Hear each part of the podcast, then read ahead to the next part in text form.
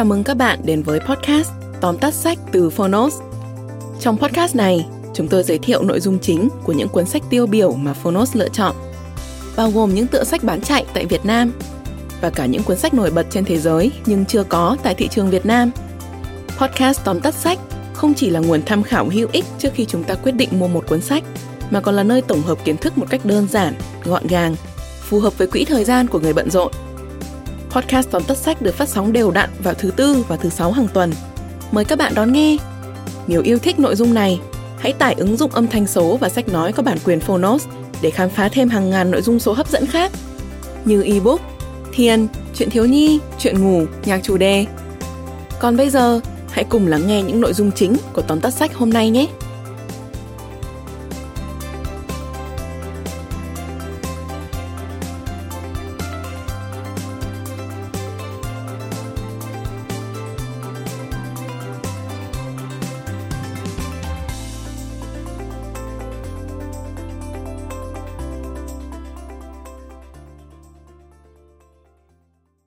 Bạn đang nghe từ Phonos.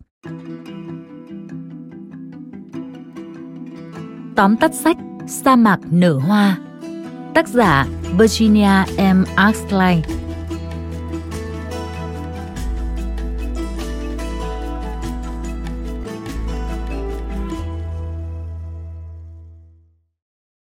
Sa mạc nở hoa kể lại hành trình nhà tâm lý học Axley trị liệu cho một cậu bé 5 tuổi tên Dips với dáng vẻ rụt rè, dễ nổi nóng và xa lánh tất cả mọi người. Em khiến cha mẹ và thầy cô ở trường hết sức lo lắng và phiền muộn. Cha mẹ Dips cho rằng cậu bé mắc chứng tự kỷ hoặc chậm phát triển trí tuệ. Tuy nhiên, sau khi quan sát, Axlai suy nghĩ theo hướng khác. Bà giúp Dips tìm hiểu chính mình thông qua liệu pháp đồ chơi trong nhiều tháng liền. Và rồi điều kỳ diệu xảy ra Dips dần hình thành kỹ năng cần thiết như những đứa trẻ cùng trang lứa. Em thực sự là một thiên tài với chỉ số IQ lên tới 168. Tất cả quá trình cùng phương pháp áp dụng trong điều trị của Axlai được giải thích kỹ lưỡng trong cuốn sách này. Và bây giờ, mời bạn cùng Phonos điểm qua ba nội dung chính trong cuốn sách Sa mạc nở hoa. Nội dung thứ nhất, phương pháp trị liệu bằng đồ chơi Tuy đã đi học mầm non được 2 năm, nhưng Dips không thể hòa nhập với bất kỳ cộng đồng hay cá nhân nào. Em chuyển trường liên tục vì ẩu đả với bạn học hoặc không đáp ứng được các hoạt động tập thể thông thường. Phần lớn thời gian em im lặng, lầm lũi một mình quanh góc tường hoặc dưới gầm bàn. Khi có ai đó tiến đến trò chuyện, em nằm sấp cứng đờ trên sàn, không buồn trả lời. Khi bị ép buộc tham gia các hoạt động mà em không thích, em sẽ giơ tay lên trong tư thế sẵn sàng cào cấu bất cứ ai lại gần. Mọi biện pháp từ cứng rắn tới mềm mỏng đều không có hiệu quả trong việc giao tiếp với Dips. Em trở thành cái bóng cô đơn trong một thế giới riêng, lạnh lùng và giận dữ. Khi Ashley lần đầu gặp Dips, cô không lại gần trò chuyện hay làm quen một cách bồn vã, mà chỉ lặng im ngồi trong lớp quan sát em. Sau đó cô mời em đến phòng đồ chơi ở cuối hành lang trong căn phòng có đủ loại đồ chơi mà một đứa trẻ 5 tuổi thích thú, như búp bê, xe hơi, máy bay, đất sét, bảng màu, giấy vẽ, vân vân. Dips có quyền tùy ý xem xét mọi vật dụng trong phòng và tự quyết định sẽ làm gì, chơi gì với chúng. Trong vòng một giờ đồng hồ, em thoải mái tự do di chuyển trong phòng mà không phải tuân theo bất cứ quy định hay yêu cầu nào từ bất kỳ ai. Sau một lúc bò quanh tường quan sát đồ vật, Dips bắt đầu chơi và trò chuyện với chính mình. Trong khi đó, cô Ashley ngồi không quá xa em, lặp lại mọi điều mà em nói, với mục đích cuối cùng là tạo lập một sợi dây nối vào bên trong thế giới của Dips. Từ những buổi trị liệu ban đầu, Dips chỉ đọc tên các đồ vật một cách gần như vô thức. Dần dần em cởi mở hơn, em bắt đầu gán cho chúng những câu chuyện, rồi những bài hát, thậm chí là những câu thơ Cô Aslai dần nhận ra trí tưởng tượng phi thường, sức sống mãnh liệt cùng một nội tâm dồi dào cảm xúc bên trong em. Một thế giới quá phong phú nằm trong một cơ thể bé nhỏ, khiến em không có cách nào hòa hợp với thế giới thực tại. Trong quá trình lặp lại những điều em nói, Aslai nhẹ nhàng sửa lại cách mà em sử dụng ngôn ngữ và hành vi, giúp em hình thành kỹ năng giao tiếp cơ bản với con người. Như vậy, liệu pháp đồ chơi dựa trên sự giao tiếp phi ngôn ngữ với những đứa trẻ có vấn đề về tâm lý, từ đó tạo điều kiện thuận lợi cho việc chữa bệnh cũng như tác động mạnh mẽ tới việc thay đổi hành vi của trẻ. Mục đích của liệu pháp là giúp trẻ có cơ hội khám phá và phát triển bản thân một cách toàn diện và tự do.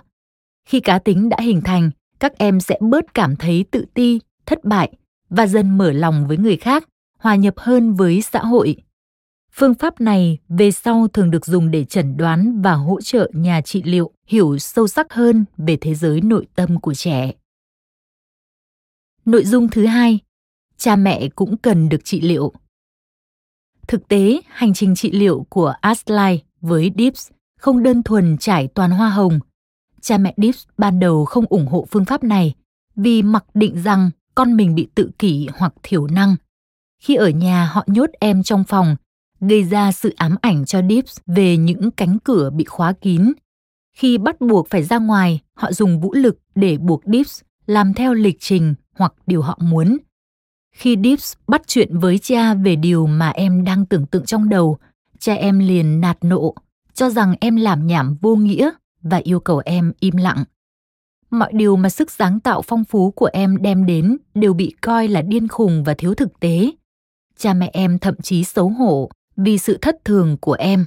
Một cách vô thức, cha mẹ đã chối từ việc trò chuyện với em, chối từ bước vào thế giới của em. Ở một góc nhìn rộng hơn thì họ cũng tuyệt vọng y như em vậy.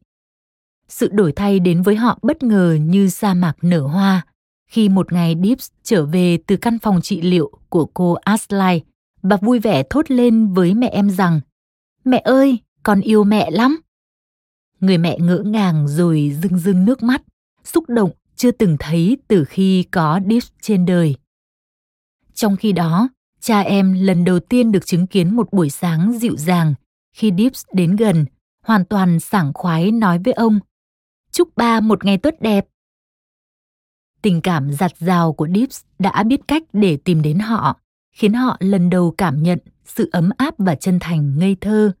Không chỉ tự chữa trị cho mình, Dips đã chữa lành cho cả cha mẹ em.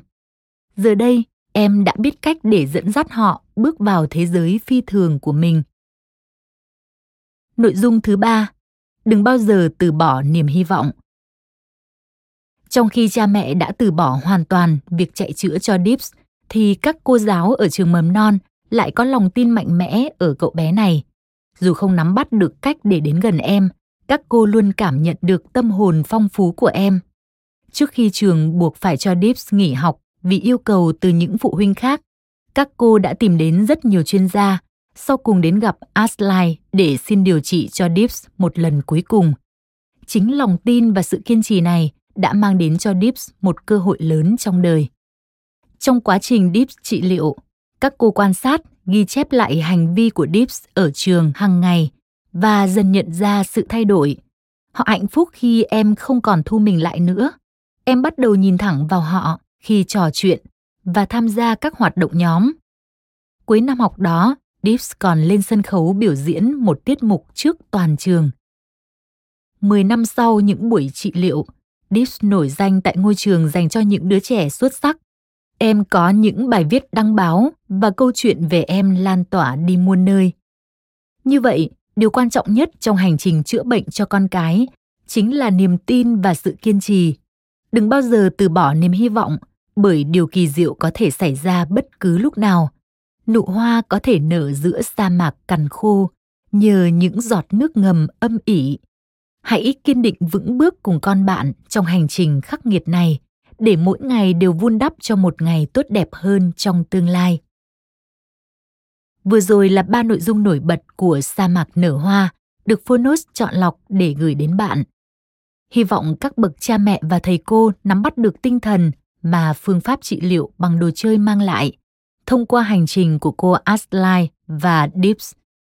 Nếu bạn gặp khó khăn trong việc giao tiếp hay tìm hiểu con cái hoặc có con đang điều trị rối loạn cảm xúc, hãy thử học hỏi và làm theo liệu pháp này có thể trong thời gian ngắn, điều kỳ diệu chưa xảy ra ngay, nhưng hãy nhớ, điều quan trọng nhất là đừng bao giờ từ bỏ niềm hy vọng Cảm ơn bạn đã lắng nghe tóm tắt sách Sa mạc nở hoa trên ứng dụng Phonos. Hãy thường xuyên truy cập vào Phonos để đón nghe những nội dung âm thanh độc quyền được cập nhật liên tục bạn nhé.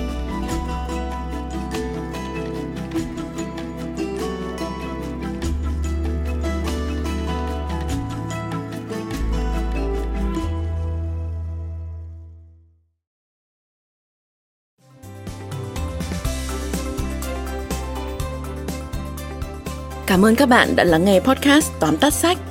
Podcast này được sản xuất bởi Phonos, ứng dụng âm thanh số và sách nói có bản quyền dành cho người Việt. Hẹn gặp lại các bạn ở những tập tiếp theo.